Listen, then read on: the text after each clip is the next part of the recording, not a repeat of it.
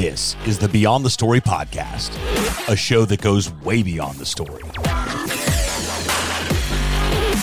And now, Sebastian Rusk.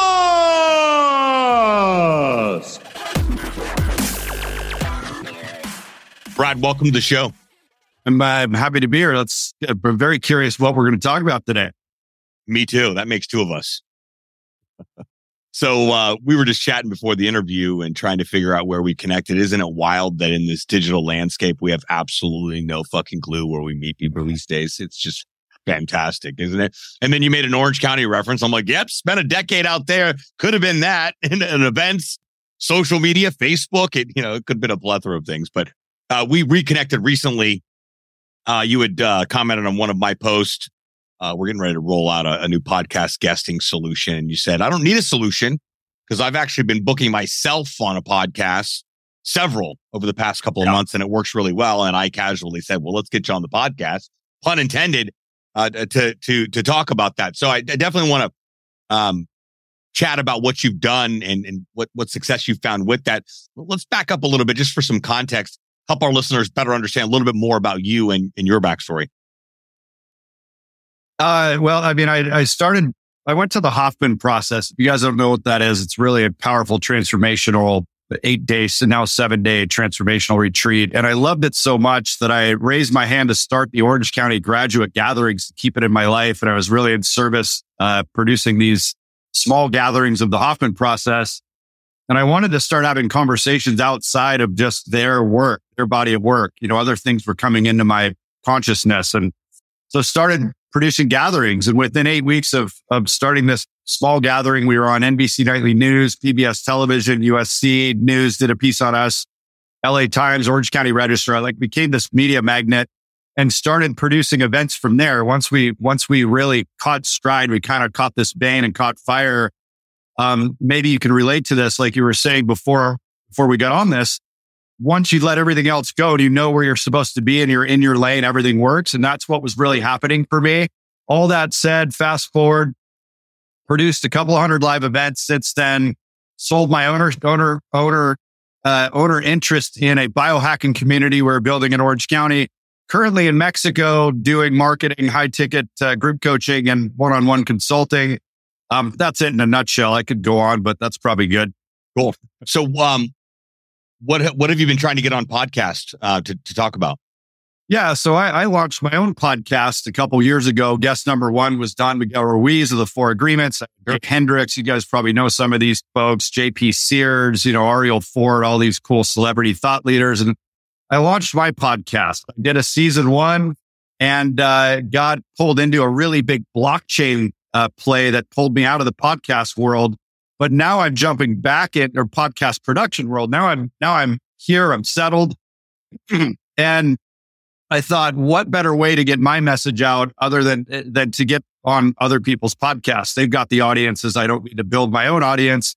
I'll jump on their podcast. So with that said, being a marketer for 20 years, an entrepreneur since 19, I'm 50 now. Um, I could sometimes get pretty smart with some things. And I caught fire with something and I've just booked myself on 20 in the last month. So wow. what that looks like, yeah, what that looks like is this. There's a tool called Podseeker. Maybe you've heard of that, but it's an aggregator. And I've been looking for months trying to find where somebody has aggregated all the podcast posts so I could essentially spam them. So what spam looks like to me is using woodpecker.co. It's a cold email outreach email sending service and uh, I had one of my team members dig through Podseeker to uh, find any relevant podcasts that would be good for me. And they were about, you know, like a B plus as far as her work. And uh, we got a thousand fifty some odd podcasts, loaded it into to a woodpecker and created a cold email sequence that basically looks like it's coming from me. It's a very casual email. Hey, here's me. I'd love to be on your show. A couple days later, another nudge. A couple days after that, another simple nudge. Hey, did you see the email? Hey, 12 days later, in case you didn't see what, what I'm requesting, schedule a call. Let's talk. So just this cold, spammy, uh, uh, very casual outbound outreach uh, using first name and email from that list in Podseeker. So, you know, most people don't understand how that whole world works. As a marketer, I definitely understand how, how that kind of works. So there's a little bit of legwork involved with that process. You've got to have yeah. the software. You've got to go establish and create the list. You've got to create the flow, the outreach, etc. So would you say this is geared more towards marketers that would do this or could any business really take advantage of, of, of this? Yeah, a really good question. I, uh, I have experience doing this during the pandemic with PPE. I created a really big outbound outreach for to hospitals. So I had, I had some experience coming in doing exactly what we're saying. I had teams, teams finding the data and then loading it into the software. So I'm a little more advanced in that regard, but it's really pretty simple. If you can figure out where to find the podcast shows that you want to be on, uh, well, the short answer is I think a beginner to an intermediate could pull this off with what I'm explaining. Okay. Um, if you can find the shows, which was, that was the hardest part because I had teams aggregating them. They'd spend weeks and months trying to figure out how to, how to find all the shows. But once we found Podseeker on AppSumo, uh, that made it very easy. And then you just, you know, you got to go through the grunt work of either you or an assistant going through the grunt work of finding, of, of finding the right shows, getting the emails and the first names, and then figuring out woodpecker. Woodpecker is not very hard. Sure. And so, what kind of opportunities have you been able to establish based on being a guest on other podcasts? Well, you know, it's uh, we can build our own audience, or we can go where the the puck is going. Essentially, we'll go Just just put yourself in front of the traffic, and uh, both are both are great tactics. Uh, but man, you get in front of the right audience. And my thinking is this: just the big game. That the end game is this. This will explain your question, answer your question more uh, proficiently. The end game is this: I'm going to start pumping out all these shows that I've been on. And some of them are going to be smaller. Some will be bigger. Some are going to be very big. But, but with me pumping all this out regularly, being interviewed all the time and getting this laundry list of media outlets that I've been on, both traditional and new media, it's going to get other people interested. Bigger podcasts are going to get interested. Say, why is this guy getting interviewed five times a week, six times a week? What's going on? Maybe we should look into him and have him on our show. That's the end game. Has that happened at all? This just started. I've only done like seven or eight interviews in the last couple weeks here. That so they're booked out all through August and into September. So I'm just starting to get them. I, I don't even have any back from the shows I've done yet. So, but that that's the goal. so momentum, momentum begets momentum. You know that. Sure. So you know the goal is is for you know just more touch points and more opportunities yeah. to get out there and and uh, and share your message. It's not necessarily to sell a product, a service, or an event, or is it kind of that that happens by default? By osmosis, that happens exactly. Yeah. And yep. and so is this something that's part of the game plan, you know, moving forward from here on out? Well, we'll see. Maybe, maybe I'll exhaust that list, which has come up. It's like, you know, it's like, how do I go back and, and revive the list of the people that didn't actually respond? It's like, do we resend all the ones that I didn't respond? So we got to kind of think that through. It may be a one and done thing. We might get me on 30 podcasts and then this, this tactic may be exhausted. That happens too, right? Sure. Well, you know, it only takes one person reaching out and saying, Hey, I heard you on that podcast. I'd love to chat yeah. with you about fill in the blank. I've had that happen uh, more times than not. And needless to say, I mean, I'm a little biased being a podcaster in the podcasting world. Um, but it is a very, very effective strategy. I think it's going to continue to be as well. If we look at it, today's modern day radio interview with less yep. red tape and logistics. And oh, by the way, you don't have to go anywhere. Uh, so there's, there's obviously some, some, some benefit there. Exactly. Have you been, had you previously done podcast interviews before you started doing this? Oh yeah. I've probably, probably been on 30, 30 podcasts. Yeah. And what do you, what, what are some things you recommend people do as a guest on a podcast? Cause there's a lot of shitty guests out there too. Um, and to think by default, it's, it's, you know, that's, of course, you know, I did a, I did an okay job and most people don't understand, um, you know, there, there is a certain art to being able to facilitate a productive interview um, yep. as the guest. What, what, in your experience, would have been some things that you've seen work really well? Well, you know, I've been on both side, sides of that, both as interviewer, interviewing all the big name celebrity thought leaders on red carpets, just like yourself, you know, like at Greg Reid's event back in the day. I mean, I've done a lot of interviewing and being interviewed. And what I've really taken away that seems to work best is being media trained in the sense that you're able to communicate short, quick, ab- abrupt, powerful things. And even I'll get lost sometimes in my own story and I'm, you know, rambling on. And it's like, how can you be succinct, powerful, clear, high energy, excited, you know, using what I talk a lot, a lot about at Face Your Dragon, which is my brand, faceyourdragon.com. It's like that facing your fears and leveraging your fears into your great work in the world. So if you're nervous on camera, you want to use that energy to your advantage. Like right now, even I'm excited, but, the, or nervous and fearful, but that's excitement. It's just so, so turn it into excitement. Make it, make it your, your, your high energy, you know, power. Yeah. Well, I'm very intimidating. So it makes sense why you're, uh, I'm, uh, yeah. Be afraid. Be very afraid, Brad. Afraid. Yeah. Um, you mentioned something earlier. It doesn't really correlate that much to podcast guesting, but you, you said that you went through a, a course that, that altered your path uh, for, for the, for the better, um, forever. And I, I, I, did a similar thing in 2016 and no, it wasn't ayahuasca. Um, uh, and, uh, went through a course, learned how to love myself, take full accountability for my life. Nice two things that most people I think take for granted or don't recognize need to be done and, and recognizing patterns and addressing them and taking ownership for them, past, present, future, wh- whatever it may be. And it, it wasn't until I, I thought what I was, I thought the work that I was doing, I thought, well, maybe I just hate the work. You know, you and I were talking before the interview about my MC event, event days. And what I found, Brad, is that when I went through all of that and started to tap into Sebastian a little bit more, I didn't hate the work I was doing. I hated me. Yeah. Hate yourself. You're going to hate everything else around. Most, most people that sure. strongly dislike themselves are pretty shitty to other people because they don't know any better from that. So ba- based on that experience, and I heard a quote last week that I'd never heard it like that before. Maybe you've heard it, but I had never heard it like that before. And it said something, and I'm paraphrasing because I forgot exactly what she said, but it said something that pertains to your, your, your level of success will only equal the level of trauma you've been willing to heal in your life.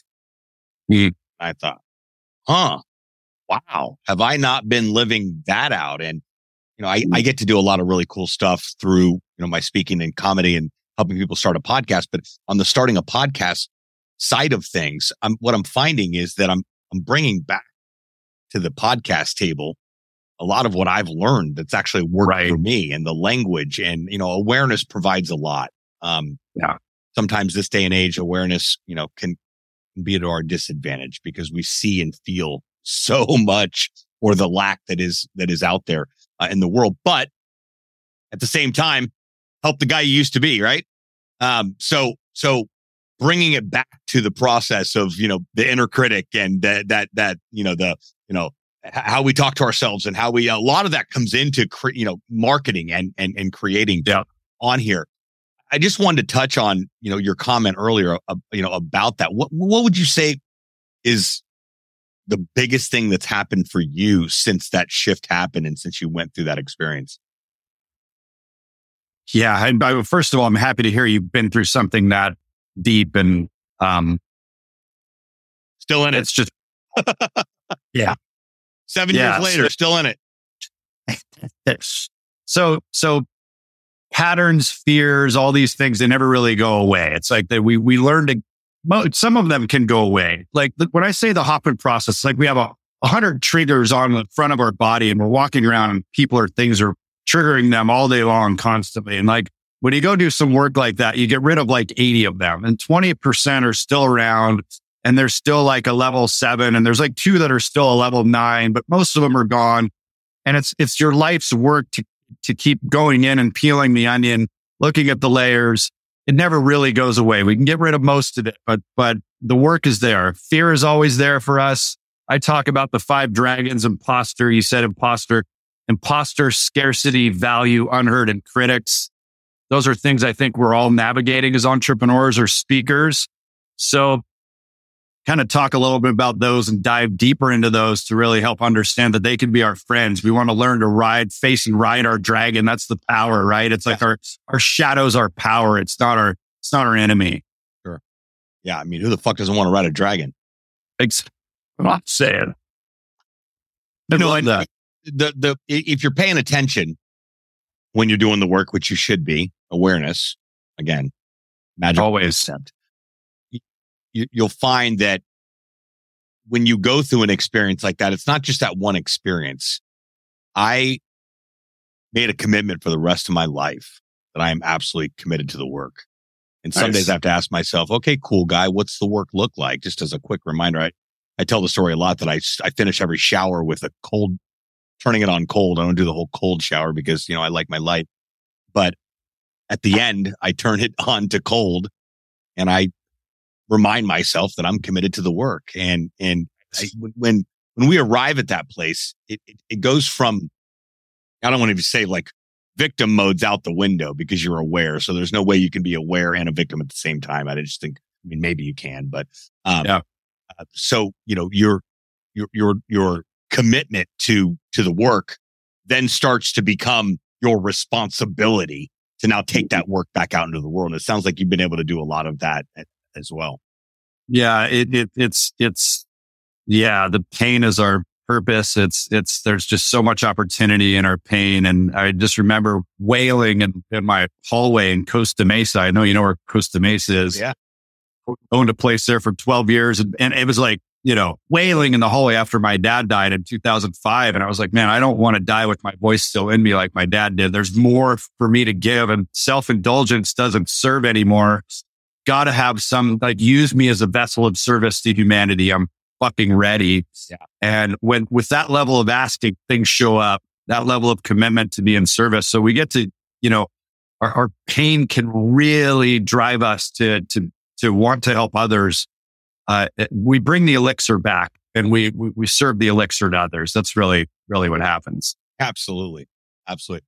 Brad, it's been great to reconnect with you, brother. And uh, thanks for sharing uh, what, what you've found on the on the podcast guesting side of the fence. Wishing nothing but ongoing success uh, with that. That's not true. I hope it doesn't work out eventually and you call me and hire us for our new service. Uh, That's the reality. never done. I, I, I transparency on. uh, and it's been great to chop it up about, uh, you know, not everybody finds the, the the path of healing. I'm grateful to have found it, and I will do everything in my power to help other people understand that what what's available. We can't guide them to. Well, we can't guide them to the path through our lives and our actions. People can can can see all that. So keep up the great work, man. Great to connect with you again. Any final thoughts for our listeners?